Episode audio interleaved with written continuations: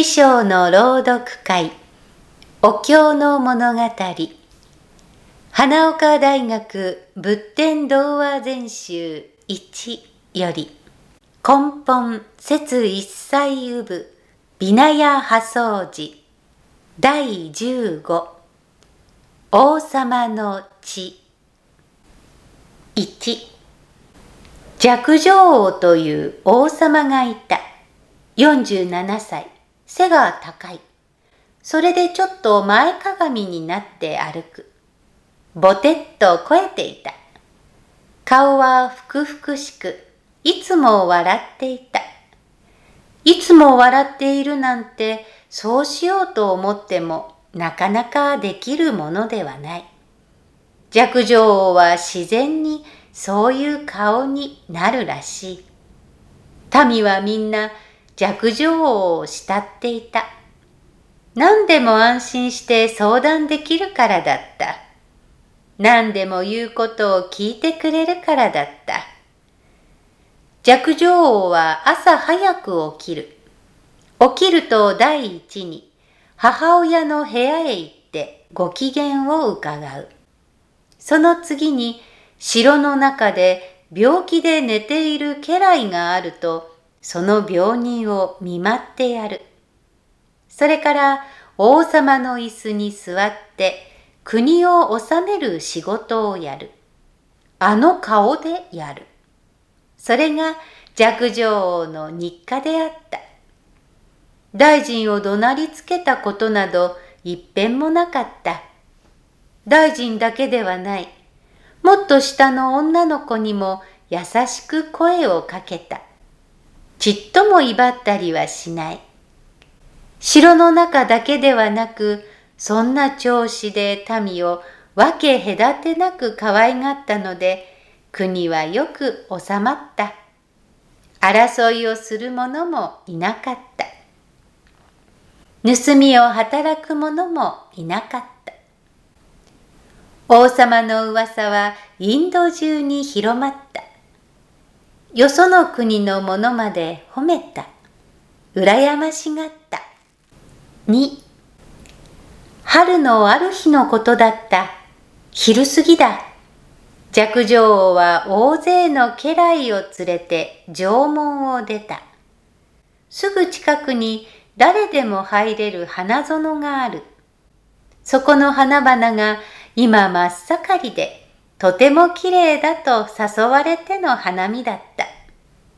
なるほど、咲き乱れた色とりどりの花は目が覚めるほどきれいだった。花々はどこにこんな鮮やかな色を蓄えていて、春が来るとパッと咲き出すのであろうか。寂常王はその美しさに心を奪われながら、一人先に立って次々と見て歩いていた。ふと気がつくと、目の前に杖にすがった痩せた男が立っていた。年寄りだ。ボロをまとい、顔色が悪い。一目見てひどい病人だとわかる。寂常王は心配して尋ねた。どこかが悪いのだね。胸です。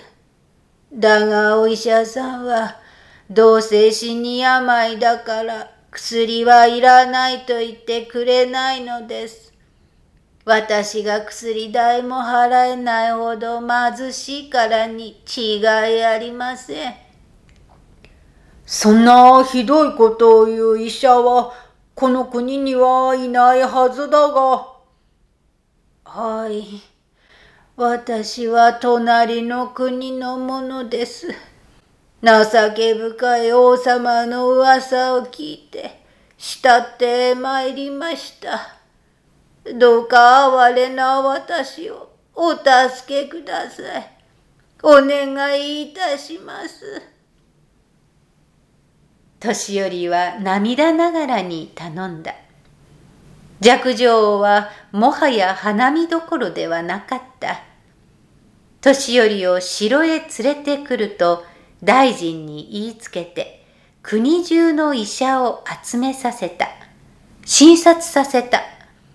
医者たちは首をかしげて言った。とても治せそうにない病気です。治す薬はないのか。いいえ、必ず治る薬がたった一つあります。それは、生まれてからこの方、一遍も起こったことのない人の血を飲ませることです。探して飲ませてやってくれ。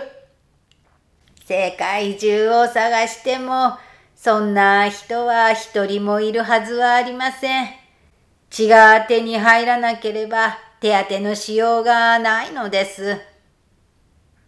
若女王はだからといって、この年寄りをこのまま見殺しにする気にはなれなかった。うなるように言った。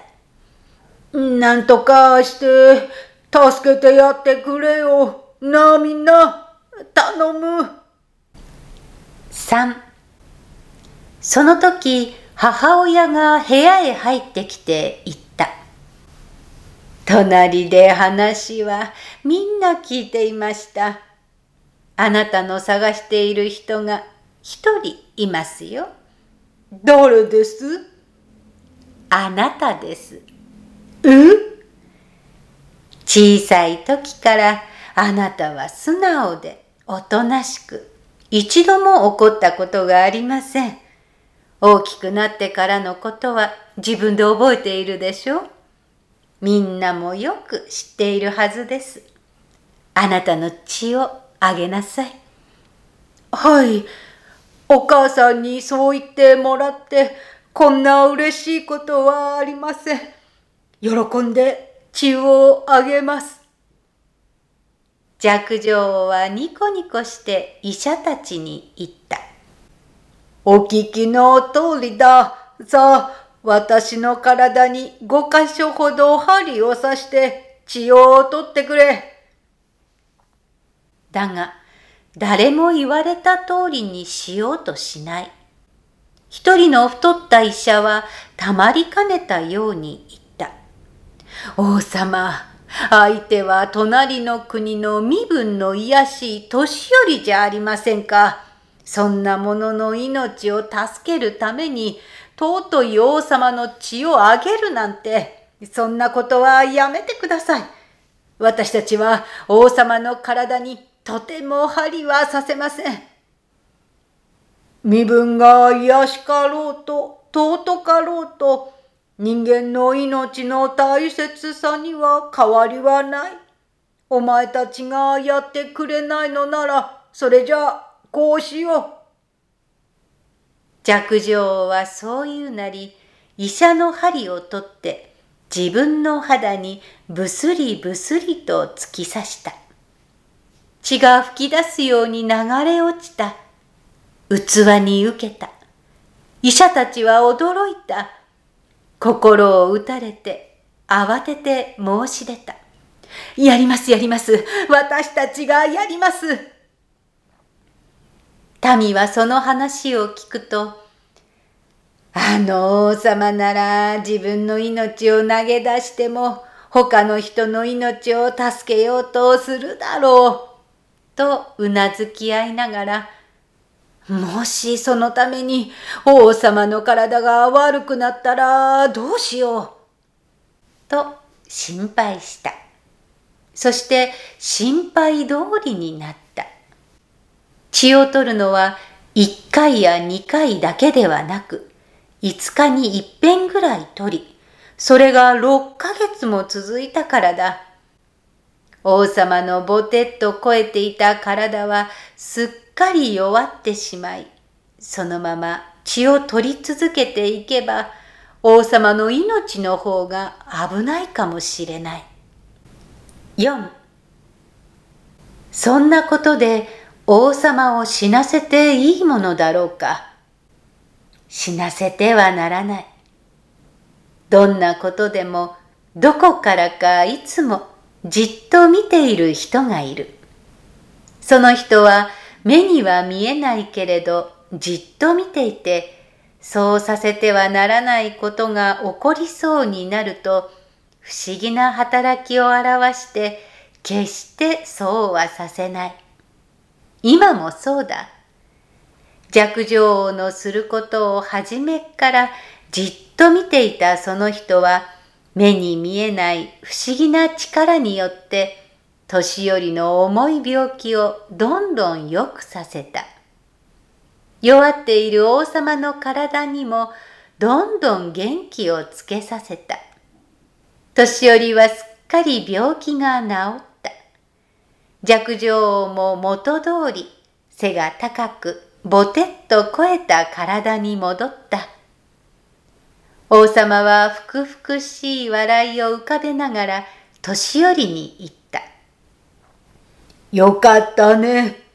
二度と貧乏と病気で苦しむことのないように家を建てお金もあげるからこの国にとどまって幸せに暮らすがよい。寂情王は言った通りにすぐ立派な家を建ててやった。お金もたくさんやった。欲しいというものは何でも届けてやった。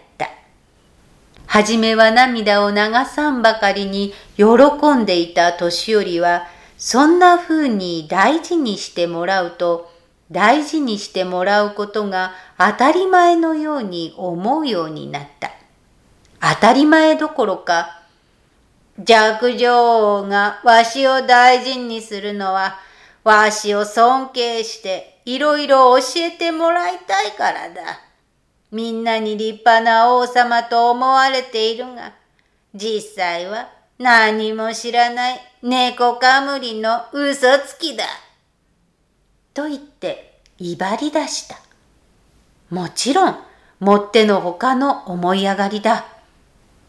家来の一人はそんな悪口を聞くと悔しくってならず、飛んで帰って王様に告げた。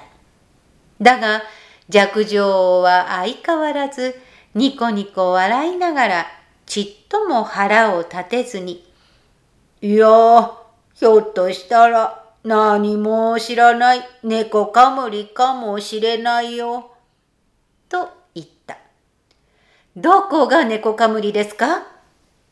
それはわしにはわからん。お前すぐに行ってわけを聞いてきてくれ。家来はすぐ年寄りのところへ行って、その訳を尋ねた。すると年寄りは得意になって言った。それはな、6ヶ月間わしにくれた血じゃが、あれは誰でも立派な施しだと感心しとるが、嘘っぱちじゃ。本当は王様の体の中に悪い血が溜まって、それを捨てねばならないので、わしに飲ませただけのことだ。それを手柄のように言いふらしているから、大嘘つきの猫かむりだというのだ。家来はカッとして、王様は自分のしたことを言いふらしたりしたことは一遍もないぞと怒鳴りつけようとした時であった。今まで静かだった地面がにわかにぐらぐらっと揺れ、二つに裂けたかと思うと、その裂け目から真っ赤な炎が噴き出し、火はたちまち年寄りの新しい家を包んでしまった。家来は死に物狂いで逃れて振り返ってみると、家は激しい勢いで燃え上がっていた。